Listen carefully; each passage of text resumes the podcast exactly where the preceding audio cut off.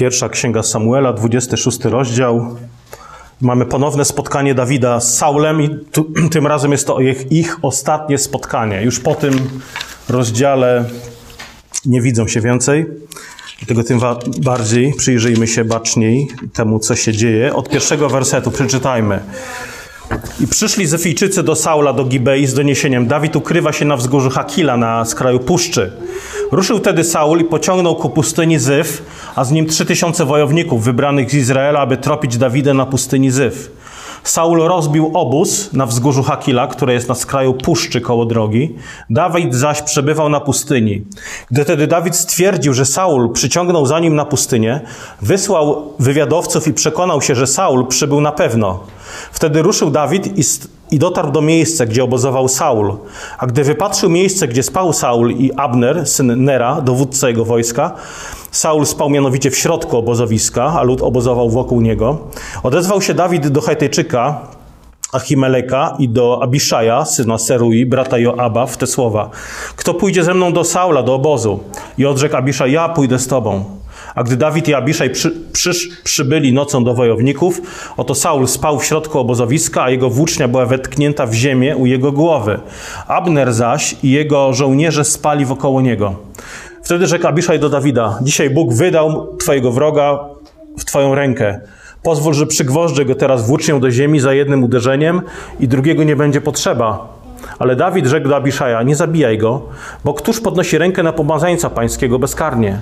I rzekł jeszcze Dawid, jako żyje Pan, że tylko On, Pan go ugodzi. Albo nadejdzie jego dzień i umrze, albo wyruszy na wojnę i zginie. Niech mnie Bóg zachowa, abym miał podnieść rękę swoją na pomazańca pańskiego. To też weź włócznię, która jest u jego głowy i dzbanek na wodę i odejdźmy. I zabrał Dawid włócznie i dzbanek na wodę, które były u głowy Saula i odeszli. Nikt zaś tego nie widział, ani nie zauważył, ani się nie obudził. Wszyscy bowiem spali, gdyż twardy sen od Pana spadł na nich. Następnie Dawid przeszedł na drugą stronę i stanął w pewnym oddaleniu na szczycie góry, tak, że znaczna przestrzeń była między nimi. Wtedy zawołał Dawid na wojsko i na Abnera, syna Nera, tymi słowy. Czy nie odpowiesz, Abnerze? Abner odpowiedział, mówiąc, któż, to je, któż ty jesteś, że wołasz na króla?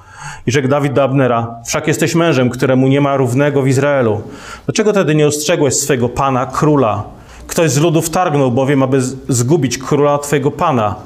Niedobra to rzecz, którą uczyniłeś. Jako żyje Pan, zasługujecie na śmierć, bo nie strzegliście swego Pana, pomazańca pańskiego. Popatrz tylko, gdzie jest włócznia króla i dzbanek na wodę, które były jego głowy. Wtedy poznał Saul głos Dawida i rzekł, czy to twój głos, synu mój, Dawidzie? A Dawid odpowiedział, mój to głos, panie mój królu. I rzekł jeszcze, dlaczego to pan mój ściga sługę swego? Cóż uczyniłem i co złego plami moją rękę? Niechaj, tedy, niechaj teraz posłucha mój pan, król, słów twojego sługi. Jeżeli to pan pobudził cię przeciwko mnie, niech powącha ofiary. Jeżeli zaś ludzie, niech będą przeklęci przed Panem, że odtrącają mnie dziś od udziału w dziedzictwie Pana, powiadając, idź, służ obcym Bogom. Niech, niech tedy nie spłynie moja krew na ziemię z dala od oblicza pańskiego. Wyruszył bowiem król izraelski, aby tropić pchłę jakąś, tak jak się goni za kuropatwą po górach. A Saul rzekł, zgrzeszyłem. Wróć więc, synu mój Dawidzie, bo nie skrzywdzę cię już nigdy za to, że ci dzisiaj drogim było moje życie. Oto postępowałem głupio i bardzo błądziłem. A Dawid odpowiedział, oto włócznia króla, niech podejdzie tutaj jeden z młodzieńców i odbierze ją. A Pan nagradza każdego za jego sprawiedliwość i wierność. Wydał cię bowiem Pan dzisiaj w moją rękę, ale ja nie chciałem podnieść mojej ręki na pomazańca pańskiego. Oto jak cenne było dzisiaj Twoje życie w moich oczach. Tak niechaj będzie cenne moje życie w Twoich w oczach Pana i niech wyrwie mnie z wszelkiego ucisku. I rzekł Saul do Dawida, błogosławionyś, synu mój Dawidzie, wiele jeszcze zdziałasz i będziesz miał powodzenie. Potem ruszył Dawid w swoją drogę, a Saul powrócił na swoje miejsce. Boże, oddajemy Tobie chwały za Twoje żywe słowo, które było z Tobą na początku i które stworzyło wszelkie światy. W nim było życie i to słowo stało się ciałem i zamieszkało wśród nas, a my ujrzeliśmy Jego chwałę, pełną łaski i prawdy. I udziel nam, Panie, właśnie Twojej łaski, abyśmy usłyszeli Ciebie i poddali się Twojej woli. I teraz, kiedy będziemy czytali, słuchali Twojego słowa, daj nam też oczy wiary, abyśmy mogli w Twoim słowie ujrzeć Jezusa. Amen. Ten 26 rozdział, który przeczytaliśmy, jest bardzo podobny do 24. Dwa rozdziały wcześniej. Yy, też mamy starcie, można powiedzieć, Dawida yy, z Saulem. W obu rozdziałach Dawid ma, pamiętacie, możliwość zabicia Saula. Tam ta wcześniejsza scena miała miejsce w jaskini, kiedy Saul załatwiał swoją potrzebę i Dawid ukradkiem się tam podkradł, bo akurat był w jaskini, ukrywał się w jaskini, podkradł się, pamiętacie, uciął kawałek szaty. Saula potem pokazał ją na dowód, że miałem możliwość cię zabić, ale nie jestem tobie wrogi, nie odpowiadam ci złem za zło. I tutaj mamy podobną scenę, kiedy Dawid też lituje się nad Saulem, mimo iż ma możliwość go zabić. W obu tych rozdziałach e, żołnierze Dawida zachęcają go tymi samymi słowy, żeby, żeby zabił Saula. W obu rozdziałach Dawid odmawia tego. W obu rozdziałach Dawid bierze ze sobą dowód, że miał możliwość zabicia Saula. Tam wcześniej kawałek płaszcza, tutaj włócznie i dzbanek z wodą. W obu rozdziałach Saul oznajmia, przynajmniej zewnętrznie, że żałuje, że głupio zrobiłem. Oznajmia żal i pokutę. I mimo, że Saul żałuje w tym 24 rozdziale wcześniej, to tutaj znowu, on, on znowu poluje na Dawida. Dlaczego? Przecież oznajmił, że żałuje, ty jesteś sprawiedliwszy ode mnie. Dlaczego? Dlaczego dalej go ścigał? No powód jest prosty. Pokuta Saula nie trwa długo. I tak to bywa po prostu z, z Bożymi wrogami. Czasami ich nawrócenia są autentyczne i naprawdę mamy do czynienia z takim nawróceniem na wzór Szawła czy króla Nebukadnezara, kiedy naprawdę mamy autentyczne nawrócenie. Ale czasami jest tak, że nawrócenia bezbożnych są takie krótkotrwałe pod wpływem jakiejś, jakiejś emocji, wydarzenia. I dlatego Dawid znowu, on tutaj nie jest, on też nie jest naiwny. Dawid nie jest naiwny. Nie, tak jak wtedy nie wrócił z Saulem do, do Jeruzalemu, tak tutaj też nie wrócił do Saula.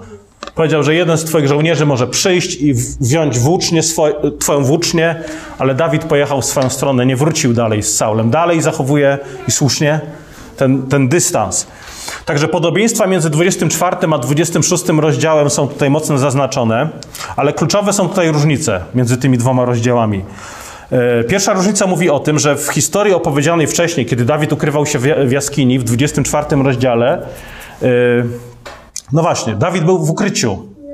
Tutaj natomiast Dawid wchodzi wręcz, on wchodzi w środek obozu Saula. Dawid tutaj jest, można powiedzieć, napastnikiem. Mimo, że cały czas ukrywa się na pustyni przed Saulem, to kiedy Saul śpi, tutaj Dawid jest napastnikiem, a nie obrońcą. E, jest myśliwym, podejmuje inicjatywę. Kolejna różnica polega na tym, że ludzie Dawida nie są już anonimowi. anonimowi. Tutaj mamy podane ich imiona. Mamy y, na przykład y, Hetejczyka Achimeleka, mamy Abiszaja, który ostatecznie wyrusza właśnie z Dawidem, tam do obozu Saula. E, i zachęca Dawida do zabicia króla. Kolejną różnicą jest to, że w 26 rozdział może nawet mniej skupia się na relacji Dawid-Saul, a więcej mamy tutaj podkreśloną relację Dawid-Abner. Abner, który był dowódcą wojsk Saula. I zobaczcie, co się dzieje. Saul ściga Dawida, no i rozbija obóz na wzgórzu. To było niedaleko miejsca, gdzie przebywał Dawid. I kiedy Dawid dowiedział się o miejscu obozowania Saula, wysyła zwiadowców, przekonuje się, że tak, tam jest rzeczywiście Saul. Potem sam zbliżył się do tego obozu i zrobił rozeznanie, gdzie znajduje się miejsce Abnera, głównego dowódcy, gdzie jest miejsce Saula, Jest powiedziane, że Saul znajdował się w centrum obozu, natomiast wokół niego byli żołnierze. To wskazanie na miejsce Saula, że był w centrum, też nie jest przypadkowe. Nie jest przypadkowe. E, można powiedzieć, że Saul zajmował miejsce przybytku Mojżesza w obozie Izraela, kiedy Izrael wędrował przez pustynię. Przybytek Mojżeszowy był w centrum obozu. Tutaj w centrum obozu jest namaszczony przez Boga król. Co jeszcze bardziej pozwala Dawidowi rozumieć, ten król jest nietykalny. On jest namaszczony przez, przez Boga. Atak na Saula byłby świętokradztwem.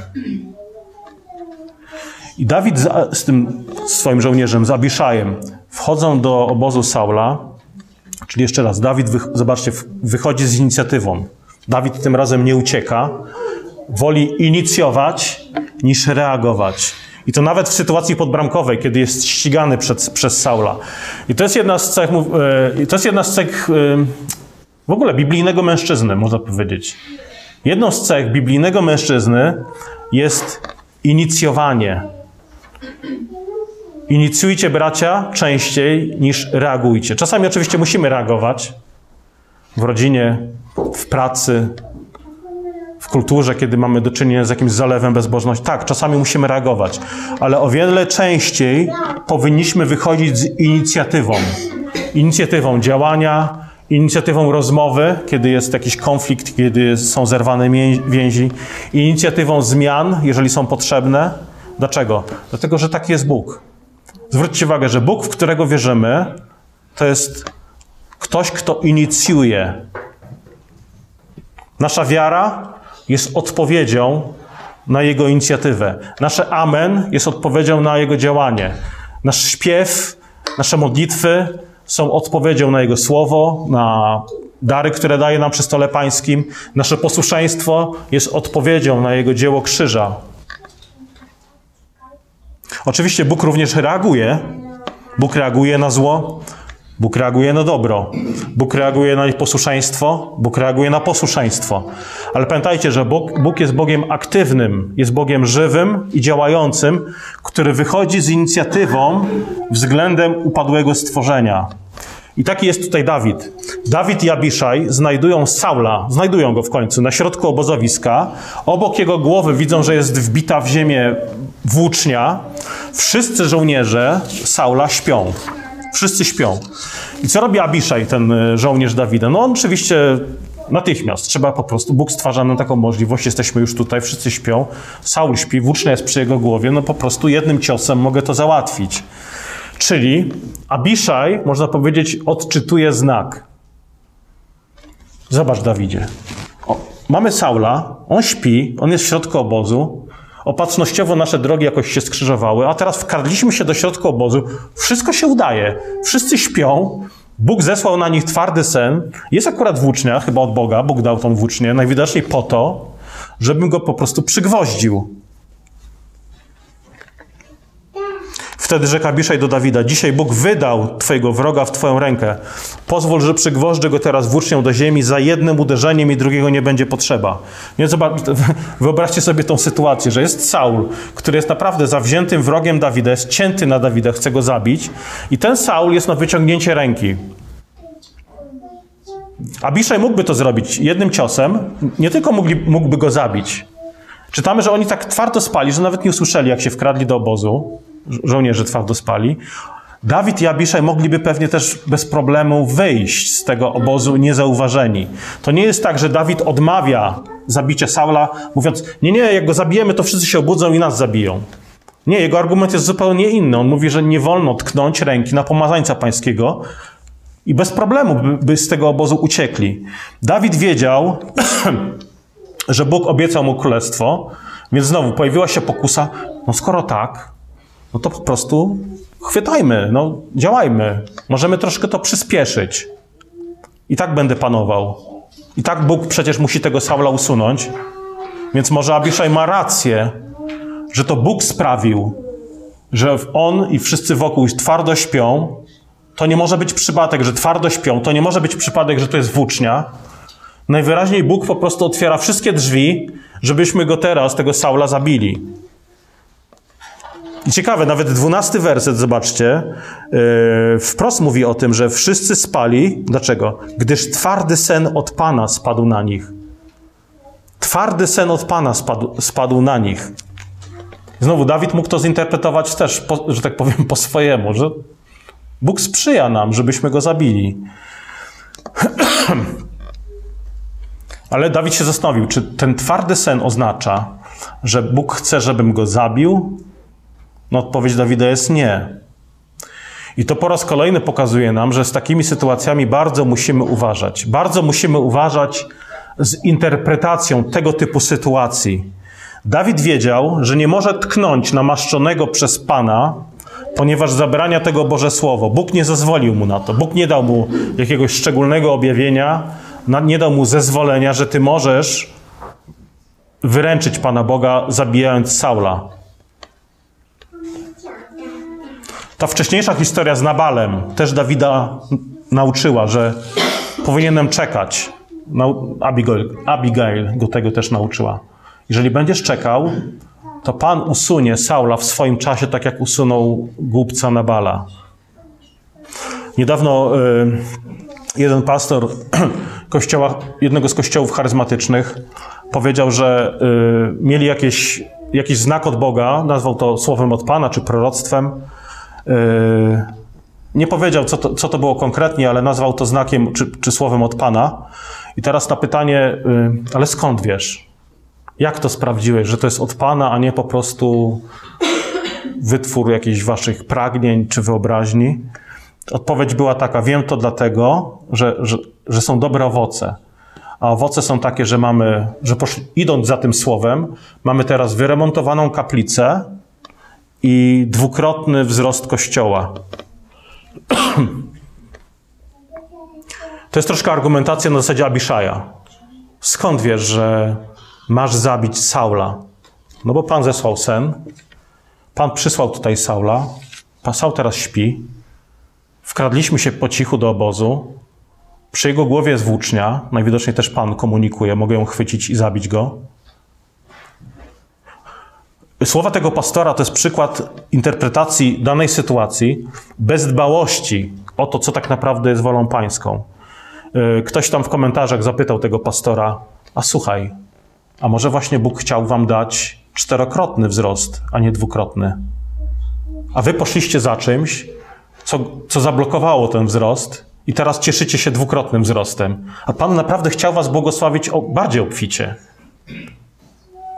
I zobaczcie, te otwarte drzwi, które Bóg daje, one, yy, one czasami owszem, może oznaczają idź tędy, ale czasami oznaczają zatrzymaj się, dlatego że Bóg chce, żebyś w tym miejscu, na progu, zatrzymał się i zastanowił.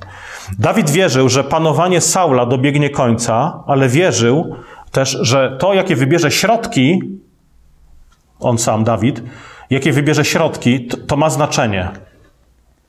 I dlatego przy wyborze środków musimy, musimy się kierować bo, wiernością Bogu, Bożym Słowem, a nie naszym pragnieniem. A chcemy mieć szybki wzrost, a chcemy mieć wyremontowaną kaplicę.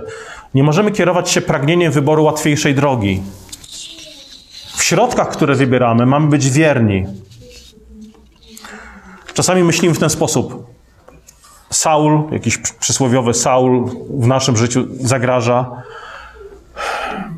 A tu, a tu się pojawia taka okazja, żeby sobie ulżyć, dać spokój już z tym zagrożeniem. To nie może być przecież zwykły zbieg okoliczności. Przecież Bóg nad wszystkim panuje. Przecież ta sytuacja, w której był Dawid, przecież to jest niesamowite, bo to jest niesamowite opatrznościowe Boże działanie. Bardzo łatwo było to zinterpretować jako Boże prowadzenie do tego, żeby po prostu tego Saula zabić. Także to była sytuacja, i to była rzeczywiście sytuacja opatrznościowa, ale nie po to, żeby Dawid sięgnął po włócznie i zabił, ale po to, żeby sięgnął po włócznie i odszedł. Dlatego, kiedy jesteśmy w tej w sytuacji otwartych drzwi, kiedy widzisz, że Bóg daje pewne możliwości, to dobrze jest też modlić się o właściwe rozeznanie, nałożyć na tą sytuację biblijną perspektywę, radzić się też innych, którzy może byli w podobnej sytuacji, którzy mogą podpowiedzieć, jaka droga w tej, sytua w tej sytuacji jest najlepsza. Nie? Ktoś powie, spotkałem się w takich niezwykłych okolicznościach, i to naprawdę, to nie był przypadek, że trzy razy w różnych, miejsc, w różnych miastach, w różnych okolicznościach spotkałem tą samą niewierzącą osobę. I niektórzy, i wierzący powie, a to, to jest Boże zarządzenie, to, to jest niemożliwe, żeby to był przypadek. Najwyraźniej po prostu Bóg mi, Bóg mi pokazuje, że mam z tą osobą się ożenić. No to nie może być przypadek. Trzy razy w trzech miastach, w trzech różnych yy, miejscach. No odpowiedź jest niekoniecznie. Bóg ci komunikuje, że masz się z nią ożenić. Może na przykład Bóg ci komunikuje, powiedz jej w końcu Ewangelię i odejdź. I zostaw to Duchowi Świętemu. Módl się za tą osobę. Powiedz Ewangelię i odejdź, nic więcej. Także zobaczcie, że mamy tendencję, żeby sobie interpretować różne sytuacje na naszą korzyść, zgodnie z jakimiś naszymi pragnieniami. Tak zinterpretował tą sytuację Abiszaj. Także Dawid nie pozwala Abiszajowi na zabicie Saula, bierze natomiast włócznie i bierze dzbanek z wodą. To pewnie były jakieś takie dzbanki, które żołnierze, e, żołnierze sobie jakieś przepis, przepasywali. Nie wiem, czy to było jakiś, z czego nawet to był dzbanek ale być może sobie przypasywali do, do, do pasa na, na, drogę. W każdym razie czytamy, że była włócznia, był dzbanek z wodą, wzięli te dwie rzeczy i odeszli. Wykradli się z powrotem z obozu Saula. Peter Lighthart w swojej, w swojej też interpretacji symboliki tej drewnianej włóczni i wody widzi tutaj odniesienie do ogrodu Eden, czyli mówi o drzewie poznania dobra i zła, i o wodach wypływających z ogrodu na świat. I teraz mówi, że Dawid był kuszony, Dawid był kuszony, żeby zerwać zakazany owoc z drzewa poznania dobra i zła. I to odniesienie do ogrodu Eden dotyczy jeszcze jednej rzeczy. Zobaczcie, że w, w scenie pojawia się Abner, dowódca wojsk Saula. Abner był synem Nera i wujkiem Saula, czyli był starszy, był dużo starszy od Saula, o jedno pokolenie. Abner zajmuje, można powiedzieć, miejsce, które wcześniej zajmował Dawid. To Dawid wcześniej służył u boku Saula, to Dawid wcześniej był dowódcą wojsk i teraz tę pozycję zajmuje Abner. I to podobieństwo pozycji Dawida i Abnera też, ono też jest ważnym elementem tej historii. Czytamy, że na Saula i na cały obóz Pan zesłał głęboki sen, dwunasty werset. To stwierdzenie powinno nas też zabrać do ogrodu Eden. Bóg dał, zesłał głęboki sen na Adama po to, żeby za chwilę stworzyć z jego żebra Ewę. Czyli Saul, można powiedzieć, jest tutaj nowym Adamem, który śpi w ogrodzie i czeka na swojego pomocnika, tak jak Adam czekał na pomoc odpowiednią dla niego. I kluczem w tej scenie jest to, kto jest tym prawdziwym pomocnikiem odpowiednim dla Saula? Abner czy Dawid? Kto chroni Saula? Tak, dwócznia jest wbita w ziemię obok głowy Saula. Dawid z łatwością może ją chwycić, żeby zabić króla, a jednak bierze włócznie i dzban z wodą, przechodzi przez obóz Saula i woła Abnera, napominając go za to, że nie był w stanie chronić króla. Czyli mówi mu, Abnerze, powinieneś był e, upewnić się, że twój król jest bezpieczny, a tu ktoś wchodzi do obozu, bierze włócznie i z łatwością może zabić króla. Czyli Dawid tak naprawdę rzuca tutaj wezwanie Abnerowi. Kto chroni króla? Kto jest odpowiednią pomocą dla Saula?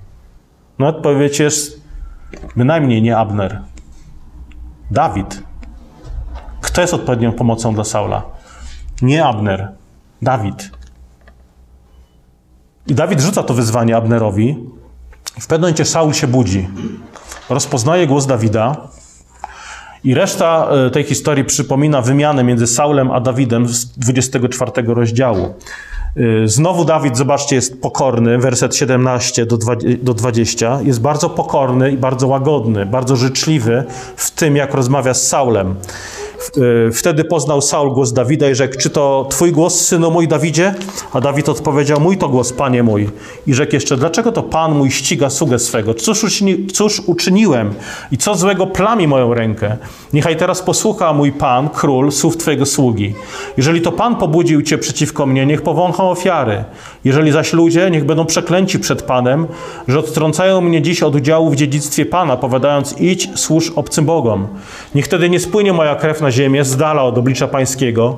Wyruszył bowiem król izraelski, aby tropić pchłę jakąś, tak jak się goni za kuropatwą po górach. Zobaczcie, on tutaj zapelował tak naprawdę do, do sumienia Saula Tak jak mówi Księga Przysłów, że pokora i y, łagodne słowo kruszą serca. I Dawid tutaj koncentrował się na, na prawdzie, koncentrował się na Bogu, koncentrował się na sprawiedliwości.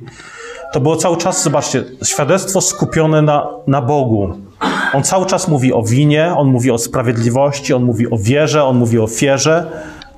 On, on argumentuje w kategoriach posłuszeństwa Panu w relacji z bezbożnym Saulem. Zobaczcie, dla nas praktyczna lekcja jest taka, że powinniśmy wpuścić światło Ewangelii do Twojej relacji z ludźmi. Jeżeli Ewangelia ma moc pojednać Ciebie z Bogiem, to o ileż bardziej ma moc pojednać Ciebie z drugim człowiekiem. Twoja wiara powinna przekładać się na relacje z drugim człowiekiem. To, w jaki sposób rozmawiamy o konfliktach, o problemach, o grzechach między nami, powinno wynikać z krzyża, z Ewangelii. Zobaczcie, że da Dawid przeniósł dyskusję z Saulem na zupełnie inny poziom niż jakieś osobiste animozje. On nie powiedział, no to Saulu, usiądźmy sobie, mamy tutaj pięć godzin i przeanalizujmy wszystkie o, e, wszystkie, wszystkie za i przeciw, jak tobie albo mi źle z oczu patrzyło dwa lata temu, przeanalizujmy każdy detal związany z naszą relacją, żeby po prostu wyprostować te nasze, na, na, nasze więzi. Co więcej, on tu nawet nie przedstawiał Saula w jakimś najgorszym świetle. Nie przedstawiał tutaj listy swoich żalów, litanii nieszczęść. On po prostu przeszedł do stwierdzeń o Bogu. Dawid był łagodny i kochający swojego, swojego wroga. Tak jak mówi właśnie Księga Przysłów, łagodny język łamie kości. Potem właśnie syn Dawida to napisał, Salomon. Pewnie nauczył się od tego od Dawida. Łagodny język łamie kości. Przeczytam wam fragment kazania pastora Martina Luthera Kinga. E, to jest jego komentarz do słów Jezusa, e, który mówi: Miłujcie nieprzyjaciół, miłujcie waszych nieprzyjaciół, módlcie się za waszych prześladowców. I Martin Luther King mówi, że miłość to jest jedyna siła, która jest zdolna przekształcić wroga w przyjaciela. I to można odnieść oczywiście do Bożej miłości, którą Bóg okazał grzesznikowi, ale też można odnieść do Twojej miłości, którą powinieneś okazywać swojemu nieprzyjacielowi, każdemu człowiekowi. On mówi tak: Nie możemy z czystym sumieniem przestrzegać Waszych niesprawiedliwych praw, ponieważ brak współpracy ze złem jest tak samo moralnym obowiązkiem, jak współpraca z dobrem. Możesz wsadzić nas do więzienia, a my ciągle będziemy Cię kochać. Możesz podkładać bomby pod nasze domy, stwarzać zagrożenie dla naszych dzieci, a my ciągle będziemy Cię kochać. Możesz wysyłać swoich zakapturzonych oprawców do naszej dzielnicy o północy, aby pobili nas i zostawili nas na wpół martwych, a my nadal będziemy Cię kochać. Nasza zdolność do przyjęcia cierpienia jest większa niż Wasza zdolność do jego zadawania. Pewnego dnia zdobędziemy wolność, ale nie zdobędziemy jej tylko dla siebie. Będziemy tak apelować do Waszego serca i sumienia, abyśmy pozyskali Was w tym procesie, a nasze zwycięstwo będzie wtedy podwójnym zwycięstwem. Zobaczcie, że czasami yy, reagujemy w zupełnie odwrotny sposób. Że jako chrześcijanie odpowiadamy tym samym, co spotyka nas ze strony niewierzących. Tak? To, tym był kuszony Dawid. Abiszaj mówi, skoro on cię ściga, to my, to my po prostu go zabijmy.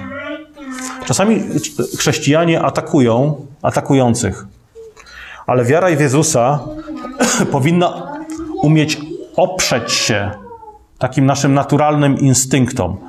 Ktoś, ktoś ciebie, yy, nie wiem, no brzydko nazwał, ktoś cię zranił, ktoś krzywo na ciebie spojrzał. Masz dwa wyjścia. Albo podejść do niego i z miłością zwróć mu uwagę, że, że, że cię po prostu zranił, albo po prostu przykryj ten, ten grzech miłością. Bardzo często ciało, nasza taka cielesna reakcja będzie mówiła ja, ja, ja, ja i będziemy to trzymali w sobie, będziemy na, e, nasiąkali zgorzknieniem, ale cały czas będziemy skoncentrowani na sobie. Ja, ja, moja urażona duma, moje urażone ego i tak dalej. Ale Biblia mówi, Jezus mówi w podobieństwie, w kazaniu na górze, mówi błogosław. Módl się o tę osobę. I to nie o sąd Boży, o ogień z nieba dla niej. Módl się o jej powodzenie, o błogosławieństwo, o jej nawrócenie, oczywiście, ale że się modlisz o nawrócenie, to rób to z miłością. Ale to wymaga chodzenia w duchu. To nie oznacza, to nie oznacza jakiegoś tchórzostwa. Tak, to, to jest stanowczość, ale stanowczość w okazywaniu miłości. Tak? Też pewnie nie jestem odosobniony w pokusach, żeby reagować w cielesny sposób. Ktoś mi tak, to ja, to ja też mu tak. Musimy się pilnować. Muszę pilnować swojego serca, musisz pilnować swojego serca, bo jeżeli nie, to legion demonów urządzi sobie igrzyska w naszym sercu. I będziemy reagowali po prostu w cielesny sposób na grzechy ciała. Dawid modlił się, oczekując Bożego błogosławieństwa e, w tej sytuacji. Szukał Bożej drogi w konflikcie z Saulem. I tak jak ktoś powiedział, że nigdy nie oddalisz się od grzechu, póki nie zbliżysz się do Boga. Jeżeli ktoś zmaga się z jakąś niemoralnością, nieprawością, jakimś grzechem, nie pokonasz tego grzechu, o ile nie zbliżysz się do Boga. Zobaczcie, bardzo łatwo mamy, mamy wiele sytuacji, możemy, możemy mnożyć. Myślę, że każdy z Was może po powiedzieć przykład jakiejś sytuacji z zeszłego tygodnia, kiedy byłeś kuszony albo uległeś pokusie, żeby po prostu zareagować w cielesny sposób. Ostra reakcja, oskarżenie. Biblia mówi: nie rób tego. Tak, dziecko, nie wiem, mówisz do dziecka, nie ruszaj szklanki, a dziecko podchodzi, rusza szklankę i strąca ją, spada ze stołu i się, i, i się rozbija. Masz możliwość krzyknąć i zrobić awanturę. Biblia mówi, nie rób tego. Dlaczego? Bo masz Ducha Świętego, który jest mocniejszy niż nasze naturalne instynkty, nasze naturalne impulsy. Masz możliwość użycia szorstkich słów wobec kogoś, wobec rodzica, wobec przyjaciela, wobec nieprzyjaciela. Masz możliwość. Biblia mówi, ale chodź w duchu. Jest nie w ciele. Zostaw to. Zostaw ten, powstrzymaj się z tą naturalną e, reakcją, tym naturalnym impulsem, który każe ci zareagować tak samo jak, jak ta osoba. Także różnica między nami a światem, różnica między chrześcijaninem a niechrześcijaninem nie polega na tym, że bierzemy udział w dyskusjach, tutaj dyskutujemy, argumentujemy i różnica polega na tym, że, że ty masz rację, a on nie ma racji. To nie jest różnica. Różnica polega na tym, że ty powinieneś być w stanie błogosławić, miłować tą osobę, być wdzięcznym, wdzięczną za nią, błogosławić tych, którzy cię prześladują, Życie i śmierć, mówi Księga Przysłów, jest, są w mocy języka. Wybierz życie. I teraz Dawid, można powiedzieć, wiedział, do czego służy język, wiedział, jaką odpowiedź dać Saulowi. Dał łagodną odpowiedź, która skruszyła, przynajmniej tutaj czytamy po jego słowach, skruszyła jego serce. Był po prostu rozbrojony, ale nie przez miecz i włócznie, ale był rozbrojony przez hojność i wiarę. I Saul po prostu oznajmia, że porzuca ten nikczemny plan zabicia Dawida. Sam poczuł się nikczemny. Wiedział, że Dawid to jest człowiek z zasadami, w przeciwieństwie do niego. Werset 21. Saul rzekł: Zgrzeszyłem. Wróć więc, synu mój Dawidzie, bo nie skrzywdzę cię już nigdy za to, że ci dzisiaj drogim było życie moje. Oto postępowałem głupio i bardzo błądziłem. Saul to wyznał.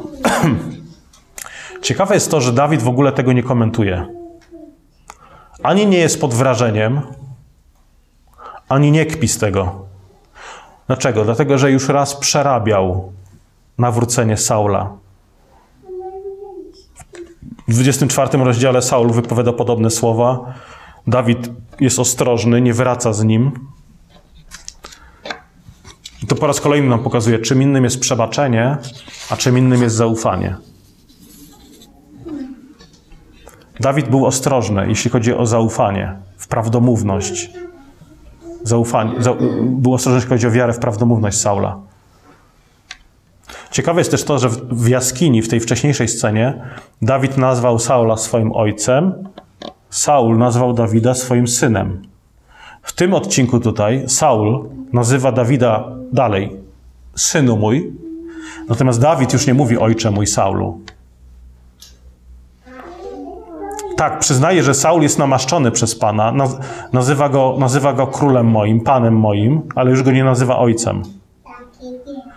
I rozstaje się z Saulem, wykonując ten symboliczny gest, czyli zwraca mu, zwraca mu włócznie, mówi, że to jest symbol mojej wierności i symbol twojej perfidii. Zobaczymy, co znowu z nią zrobisz, kiedy będzie w twoich rękach. W liście do Hebrajczyków czytamy, że Ezaf nie mógł, y, nie mógł cofnąć się w czasie, żeby cofnąć konsekwencje tego, co zrobił, sprzedając pierworodstwo Jakubowi. Czytamy, że ze łzami zabiegał o zmianę swojego położenia, ale już nie był w stanie cofnąć czasu. Błogosławieństwo Izaaka przeszło na Jakuba, y, na Jakuba, nie na Ezawa. Uczy nas to tego, że masz żałować za swoje grzechy, że kiedy, Bóg, kiedy robisz to szczerze, Bóg przebacza nasze grzechy, to jest Jego obietnica, ale uczy nas to, to też tego, że nie zawsze możemy odwrócić konsekwencje naszych grzechów. Dlatego niech to po raz kolejny nas tak otrzeźwi, że nie możemy grzechów traktować lekceważąco.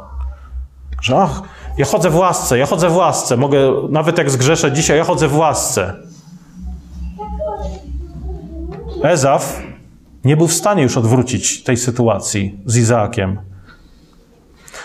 Bóg przebaczył Dawidowi grzech cudzołóstwa z Batrzebą. Ale zobaczcie, historia cudzołóstwa Dawida jest, jest w Biblii. Bóg przebaczył y, y, Piotrowi, kiedy ten zaparł się Jezusa przy ognisku. Przebaczył mu. Ale historia zaparcia Piotra jest w Ewangelii. To nie, nie, mówię dlatego, że Bóg będzie wyciągał nasze stare grzechy i przedstawiał je wszystkim na ekranie. Nie. Chodzi o to, żebyśmy mieli świadomość, że pewne konsekwencje naszych grzechów mogą się ciągnąć przez jakiś czas albo do końca życia. Dlatego nie traktujmy Bożej łaski jako przyzwolenie na grzech. Tutaj Saul wyznaje swój grzech. Dawid mu cały czas nie ufa. Ale znowu, Dawid nie kpi z tego. Wysłuchał przeprosin Saula, wysłuchał jego pokuty, ale postąpił rozsądnie. Nie komentował tego w ogóle. To jest, Saulus to jest sprawa między tobą a Bogiem. Ja idę swoją drogą. To, czy to jest wyznanie szczere, zostawiam tobie i Bogu. To jest sprawa między wami. Dawid miał wszelkie podstawy, żeby uważać. I dwie myśli na koniec. Dawid wybrał drogę Pana, drogę wiary, a nie drogę ciała. Droga Pana jest życiem. Dlatego kieruj się wolą Pańską, a owoce Twojego posłuszeństwa zostaw Bogu. Twoje życie i śmierć są w Bożych rękach, nie w Twoim. W taki sposób postępował Dawid. On też może myślał, że wejdę do tego obozu, może mnie tam złapią, może mnie tam nawet zabiją. Ale zostawił to Bogu. W Księdze Powtórzonego Prawa yy, Bóg dał Mojżeszowi po raz drugi tablicę z dekalogiem tuż przed wejściem do ziemi obiecanej. Zobaczcie, dał im dekalog przed wejściem do ziemi obiecanej, czyli poinformował tak naprawdę Izraelu: bądźcie posłuszni, chodźcie moimi drogami i idźcie na wojnę. Idźcie zdobyć tą ziemię, którą ja wam daję. W Twoim ręku jest posłuszeństwo, wiara i uświęcenie. Ale nasze życie i nasza śmierć są w Bożym ręku. Czyli miejmy taką postawę. Bóg wyznaczył czas naszej śmierci i nie przejmuję się tym. To jest Boża sprawa. Dzień mojej śmierci to jest Boża sprawa, nie moja. Ja nie muszę każdego dnia wstawać, zastanawiać się, kiedy to przyjdzie. To jest Boża sprawa, ale zawsze jestem gotowy na to, że może przyjść w każdym momencie. Kiedy Bóg przyjdzie, powie czas na ciebie, ja chcę być zawsze gotowy. I to była postawa Dawida. W jego ręku jest Twoje życie i Twoja wieczność. W Ewangelii Jana Jezus mówi: Ojciec miłuje syna i wszystko, wszystko oddał w jego ręce. Kto wierzy w syna, ma życie wieczne, a kto nie wierzy synowi, nie ujrzy życia, ale gniew Boży ciąży na nim. Ojciec miłuje syna i wszystko dał w jego ręce. Życie i śmierć naprawdę są w rękach syna Bożego. Dawid wiedział, że może umrzeć w tym obozie, ale jego śmierć jest Bożym biznesem, Bożą sprawą. Natomiast wiedział, że jego sprawą jest to, że ma być posłuszny Bogu. Dlatego ja nie mogę podnieść ręki na, masz, na namaszczonego króla. Yy. Dawid mógł pomyśleć, że lękam się o swoje życie. Ojej, cały czas drże moje życie. On mnie ściga na tej pustyni. I teraz po prostu mogę przerwać tą spiralę. Mogę go zabić i przerwać ten lęk we mnie. Dawid tego nie zrobił. Dlatego nie, podejmuje, nie podejmujmy decyzji opartych na lęku, bo zwykle są decyzjami opartymi na niewierze. Zwykle są decyzjami wynikającymi ze strachu przed ludźmi. Dlatego nie szukajmy bezpieczeństwa w takich płytkich rzeczach. Jeżeli dzisiaj, jutro, za 10 lat, 20, 30 jest czas, aby umrzeć, niech tak będzie. To jest Boża sprawa. Ale jeżeli Bóg daje mi żyć dalej, to po prostu mogę czynić wspaniałe rzeczy na Jego chwałę w tym nowym tygodniu. Kończąc, pamiętajmy o słowach Jezusa. Kto chce ocalić życie swoje, straci je, a kto straci swoje życie dla mnie, czy ze względu na mnie, znajdzie je. Także rób wiernie dobre rzeczy na chwałę Bożą w tym nowym tygodniu, który Ci daje. Owoce zostaw Jemu. Pomódlmy się. Drogi Ojcze, dziękujemy Tobie za Twój pokrzepiający pokarm Twojego słowa. Prowadź nas, Panie, w świętości. E, prowadź świętości Twój Kościół, który umiłowałeś, dla którego zbawienia ofiarowałeś swojego Syna. Prosimy Cię, okaż nam swoje zmiłowanie. Dopomóż nam wiernie kroczyć drogą wyznaczoną nam przez Chrystusa. Panie, po Jego śladach chcemy podążać do naszej wiecznej Ojczyzny. Prosimy Cię o to w Jego imieniu. Amen.